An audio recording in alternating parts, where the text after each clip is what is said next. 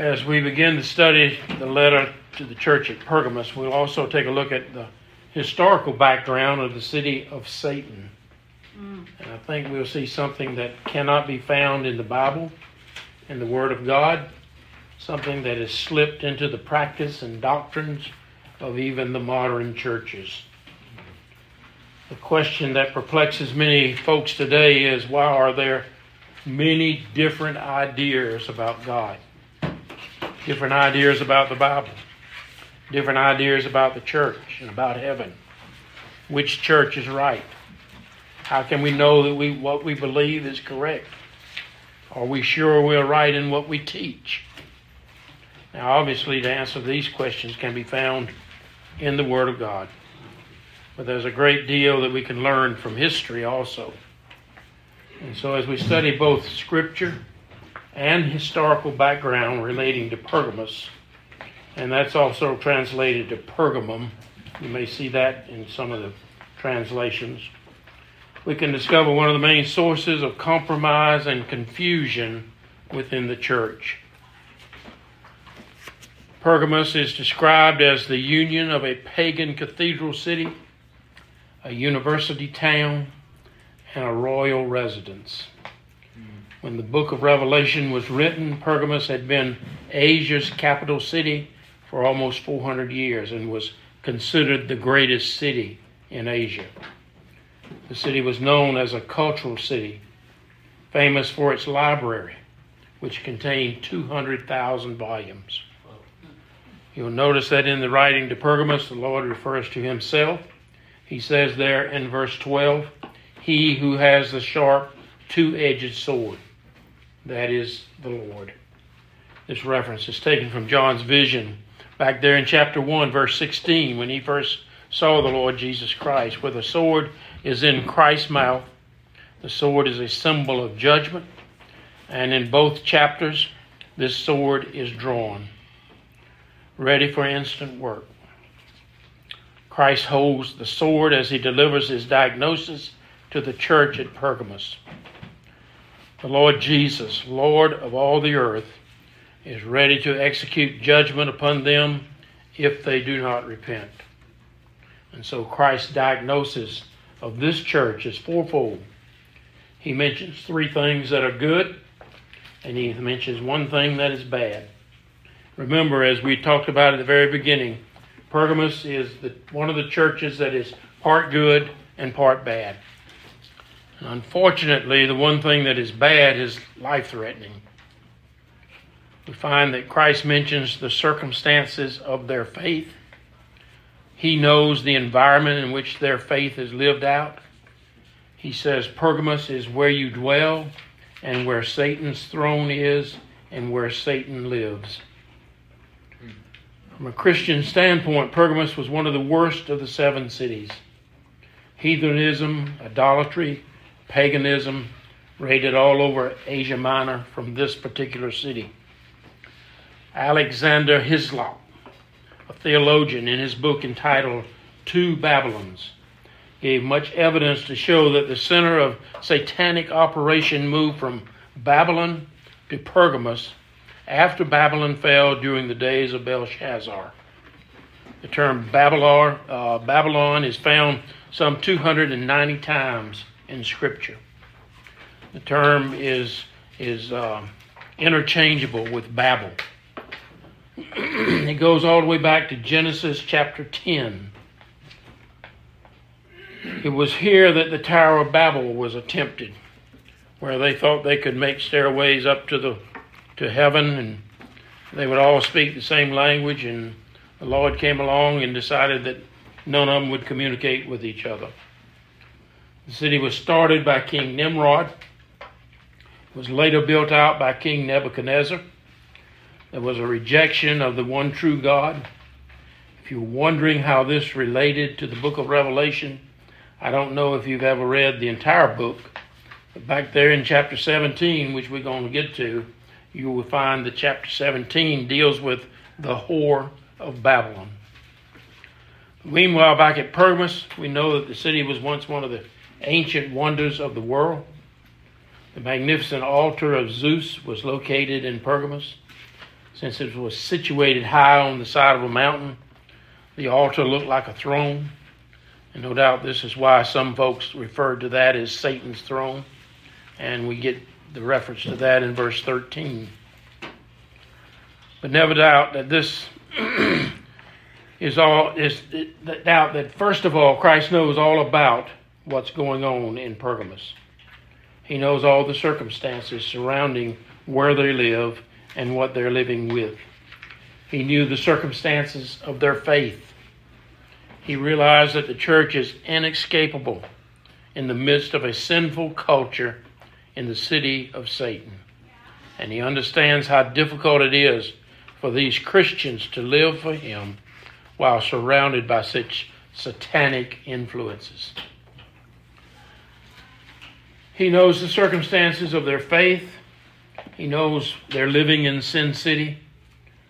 Secondly, Christ reminds the church that he knows the conviction of their faith.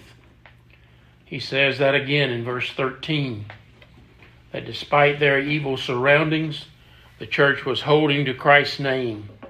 They were still orthodox and had not surrendered one single doctrine of faith. And finally, as part of Christ's diagnosis of the church at Pergamos, he looked at the courage of their faith.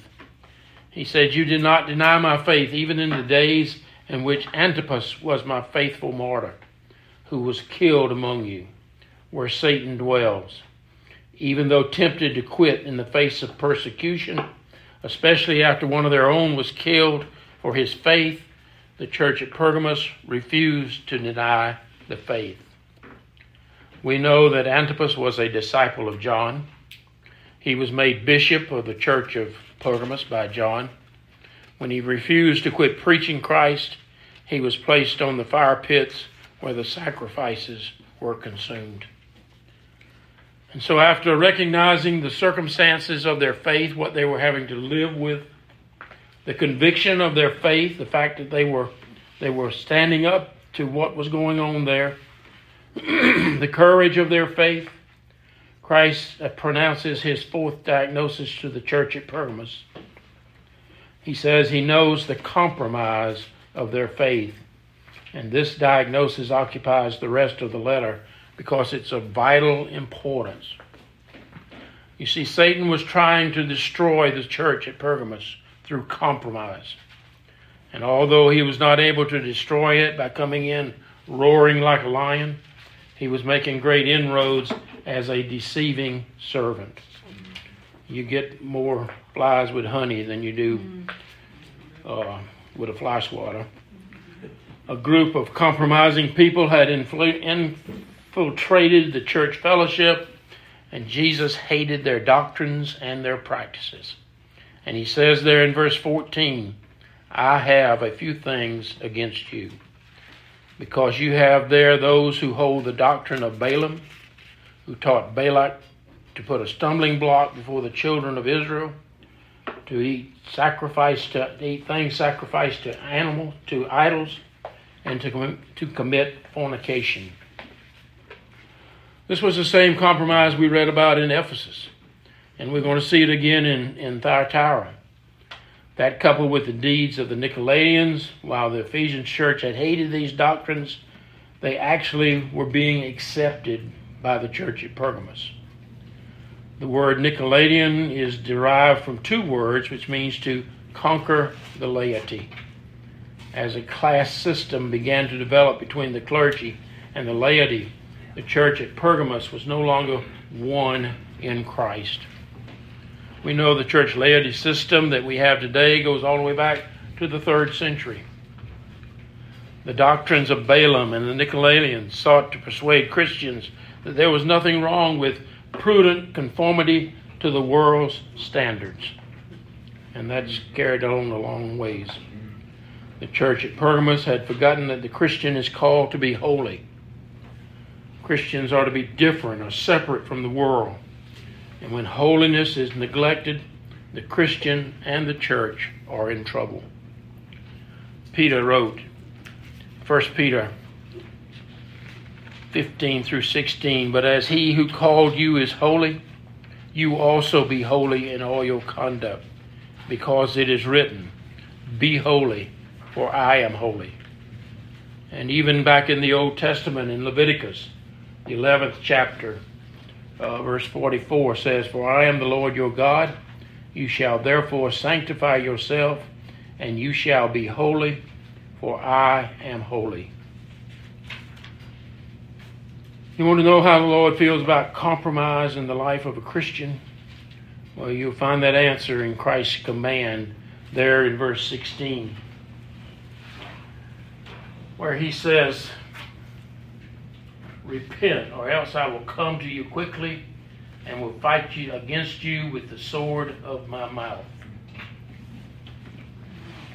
And along with this command, you will find two conditional promises in verse 17. First, to those who overcome or stand apart from the worldly cultures, they will receive something far better than all the world has to offer. Christ will provide a special hidden manna or heavenly food. This manna is the Lord's own word, which has the power to sustain those who are overcomers. The second thing that he promises, he says, those who live for Christ will also receive a white stone with a name on it. And while there are endless interpretations of what this means, we can know for certain that Christ has reserved something special for overcomers in their personal relationship with Him. The white stone was what, uh, back in ancient times, was given after a trial and you were uh, acquitted or set free from whatever you were charged with, they gave you a white stone. If you were found guilty, they gave you a black stone. And so, what Christ is saying here when I come and you've done what you're supposed to do, you'll be found not guilty and you will receive the white stone. Pergamos represents the period in church history when the church got married to the world. At the end of the Smyrna period of persecution in the second and third centuries, Constantine, the first Christian emperor, came into power and bargained with Satan to join the church and make Christianity the religion of the state. The unholy alliance of the church and state resulted, and heathenism was gradually Christianized. Christianity was forced on unwilling subjects with the use of the sword. It was either baptism or death. Pagan priests who had been paid by the emperor hurried to be baptized so that they could keep their pay. They turned their pagan temples into churches, but continued to worship the same idols in the same way. The idols were given the names of Christian saints. Even the special days for honoring the guards were kept. Only the names were changed to suit the new Christian climate. The believers who were persecuted prior to Constantine now find themselves lauded by both political and civil authorities. The rags they wore during persecution and their hideouts in the catacombs were traded for softer garments and more comfortable dwellings. And so the Pergamus stage of history came into being. And there are some lessons here to be learned, and not just for Pergamus. We find there is a toleration which is treachery. There is a peace which issues in paralysis. There are times when the church must say no to those who ask communion with her. And while such standing aloof may produce ostracism and persecution, it will, it will still maintain power and influence. Folks, if the church of God in the cities of today stood apart from the, from the norms of this age and separated themselves from the materialistic philosophies of the schools while bearing witness along to all the sufficiency of Christ and the perfection of salvation, then it would be to her that folks would look in the hour of their heartbreak and sorrow.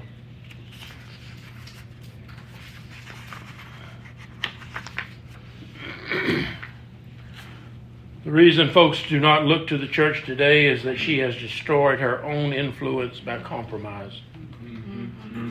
Church in Pergamos had three good things about it and one bad thing. Basically, it destroyed her testimony. She thought she could marry the world and still maintain the integrity of her faith. Mm.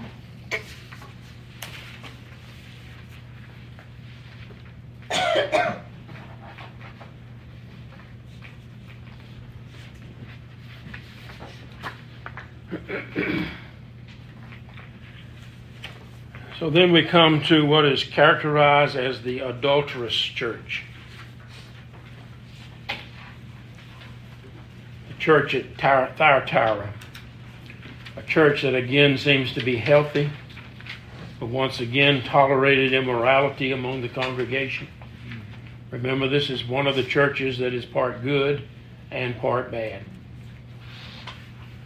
we read that the church at Thyatira was growing in love people worked hard, they worked faithfully, but unfortunately, the church was tolerating a satanic woman and had refused to censor her.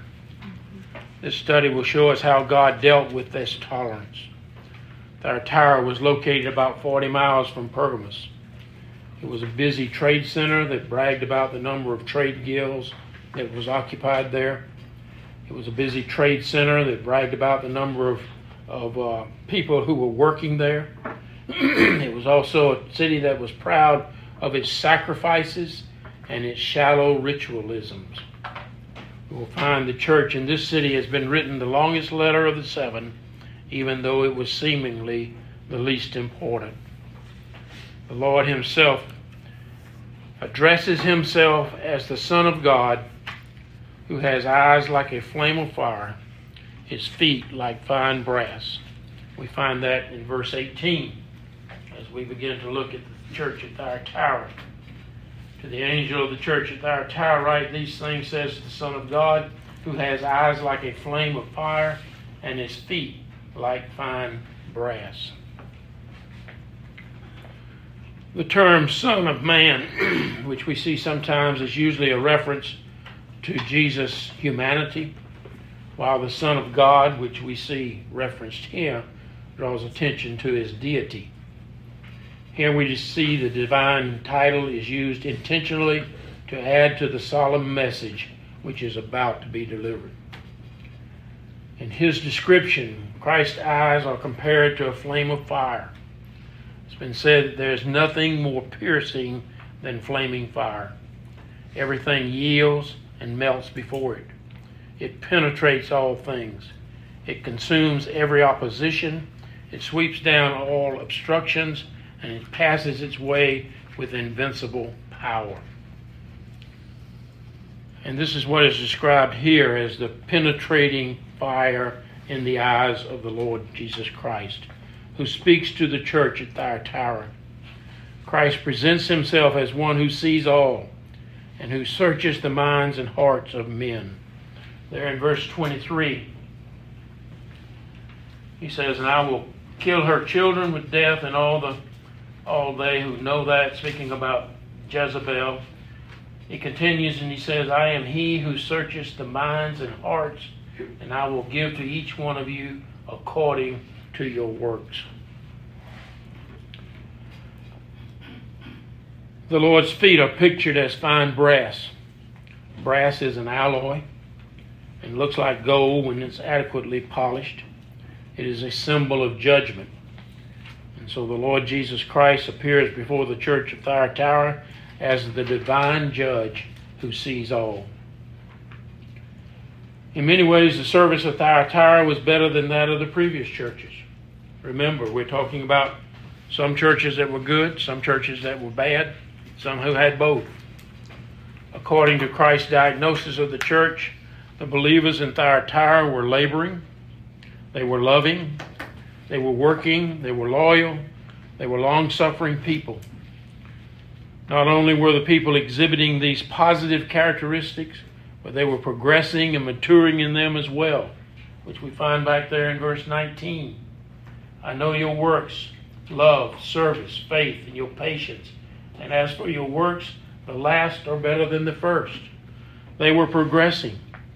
They were, they were moving towards a better end. This was a laboring church. He says, I know your works, I know your service. In fact, the words appear twice in verse 19, which seems to add to a sense of emphasis there. And so this was indeed a working, laboring church. Here, the word for service represents a spiritual ministry that goes beyond the functional. it is service offered with an expression of Christian loving kindness. The church at Thyatira was like the church in Thessaloniki. Their service was a labor of love. Looking at what Paul has to say there in 1 Thessalonians chapter 1 verse 3, we remember without ceasing your work of faith, labor of love, and patience of hope in our Lord Jesus Christ in the sight of God and Father. Paul says, We remember how you were serving there. Thyatira was a loving church. Again, verse 19 I know your works, and I know your love. Thyatira was also a match for the church in Ephesus in its record of energy and devotion, but it had kept the warm glow of love that the Ephesus church had lost. Thyatira was a loyal church, was a loving church, and again, he says, I know your works. I know your faith.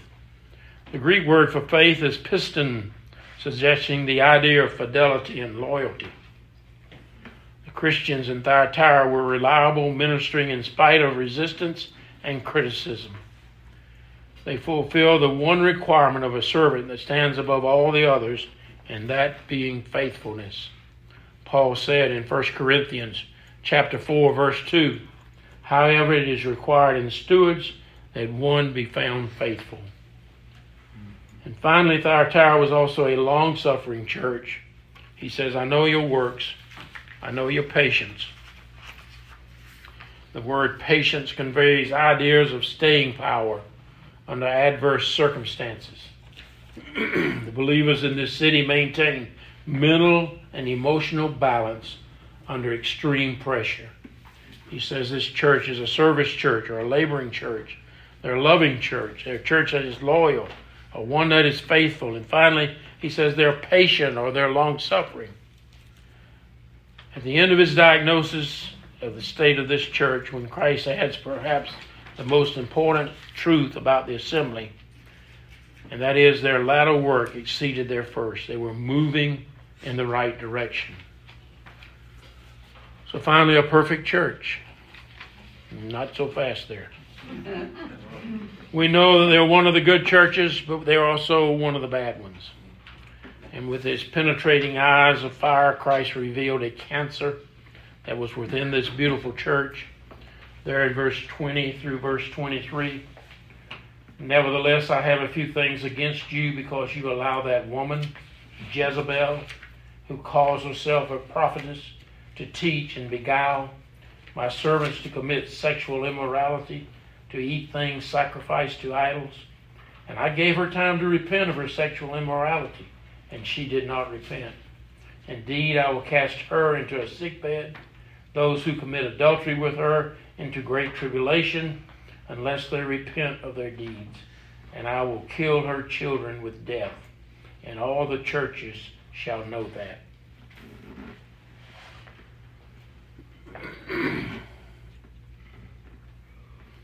With his penetrating eyes of fire, Christ revealed this cancer that was in this, this beautiful church. Nevertheless, he says, I have this against you.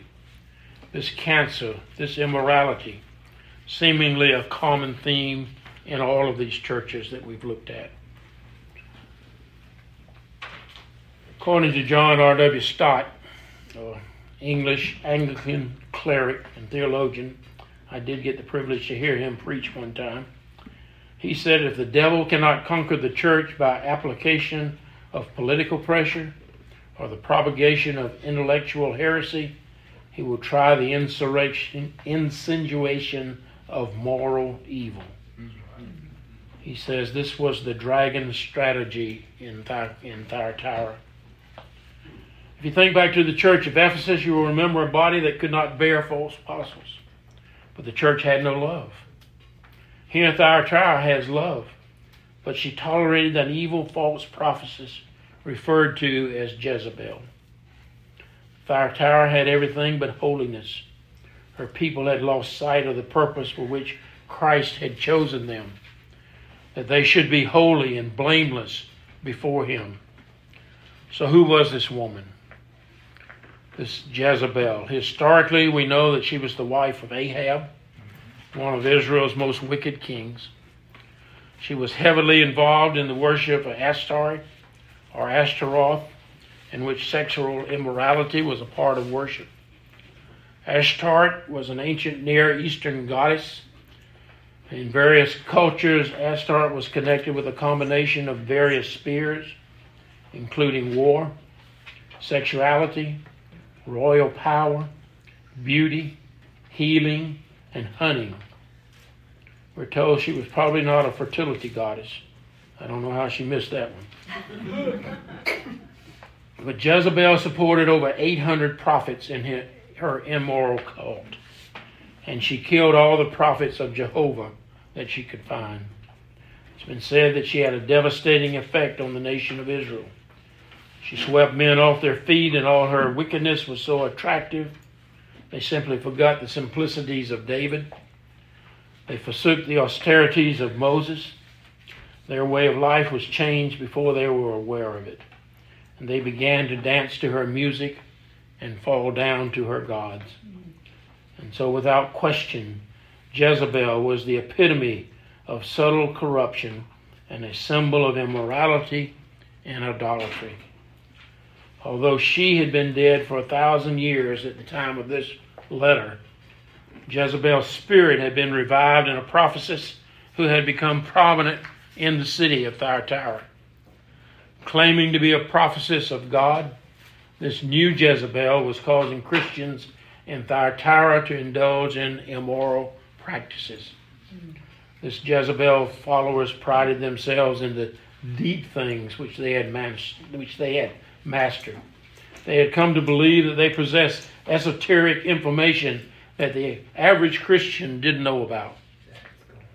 Well, the Lord's message to this church is presented in three packages. One part of their letter is addressed to the cult of Jezebel, verses 21 through 23. The second part is addressed to the pure remnant of Christians in the church, which we find in verses 24 and 25. And the third section is for overcomers who are in 26 through 29. The first part, the message of the cult, which we find there in verse 21 through 23, where he says that he gave her time to repent. She did not, and that what he was going to do with her, and that he was going to kill the children, and that all the churches knew what he was going to do. But then he addresses uh, the pure remnant of Christians there in verses 24 and 25. He says, But to you I say, and to the rest in Thyatira, that as many as do not have this doctrine, and who have not known the depths of Satan, as they call them, I will put on you no other burden, but hold fast what you have till I come. And then the third section was for the true overcomers in verse 26 through 29 and he who overcomes and keeps my works until the end, to him I will give power over the nations. And he shall rule with a rod of iron, as the potter's vessel shall be broken to pieces. As I also have received from my Father, and I will give I will give him the morning star. He who has an ear, let him hear what the Spirit says to the churches.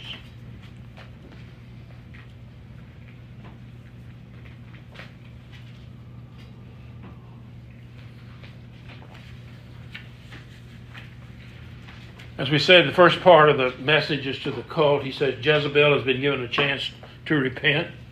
She has never responded. Consequently, the Lord promised that she will be cast into a bed of affliction along with all those who have participated in evil with her. Her bed will be transformed into a bed of pain. The Lord even further pronounced judgment when he says, I will kill her children. That he says there in verse 23. It's thought that the reference here is to the actual illegitimate children of Jezebel's promiscuity. It is more probable, however, that this points to the spiritual children in this cultic family. And then from Jezebel, the Lord turns to addressing the Christians. Apparently, not everyone in the church at Thyatira had become a part of this evil cult. To the church, to the group of Christians, Christ gives clear instructions. He tells them that they are not to carry on uh, no other burdens rather uh, greater than the commandments which He's already given to them. They were not to add to God's word in order to overcompensate for the immoral laxity around them. Rather, they were to hold fast to what they already had, which we see there in verse 25. The Christians were not to play Pharisees. The Holy Scriptures are themselves a yardstick by which to measure and to test. They are an adequate guide and sufficient rule both of faith and of life. One should hold fast to them and lay upon ourselves no other burdens than is given to them. And then he addressed the overcomers or the conquerors. As in all the other letters, Christ closes the message of the church in Thyatira with a challenge to those who are the overcomers. he says to those who keeps his works unto the end, the Lord promises to give the power to rule. They will eventually judge the nations, which we see there in 26. They will also rule with a rod of iron. The word rule here in, in the Greek means to shepherd. As those who execute judgment, those faithful conquerors will shepherd the nations as well as administer mercy to those who are the sheep during the millennial reign.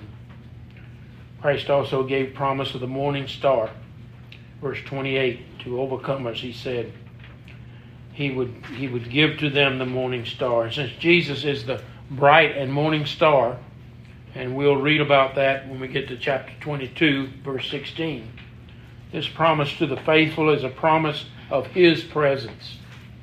It apparently refers to Christ as returning one who will rapture the church before the dark hours preceding the millennial kingdom.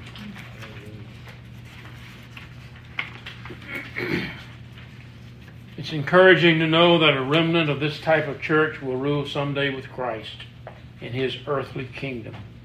Hope is always present in the midst of worse circumstances. Next week, we're going to look at the letter to the church at Sardis, which was a bad church. We'll look at the letter to Philadelphia, which was a good church. And then I think if y'all listen fast enough, we can do Laodicea, which was another fast, bad church. So Philadelphia is sort of sandwiched in between uh, these two bad churches, and we find that, that Philadelphia was the epitome of what Christ was looking for when he addressed these churches. Uh, we're told that this letter to Thyatira was probably the longest letter.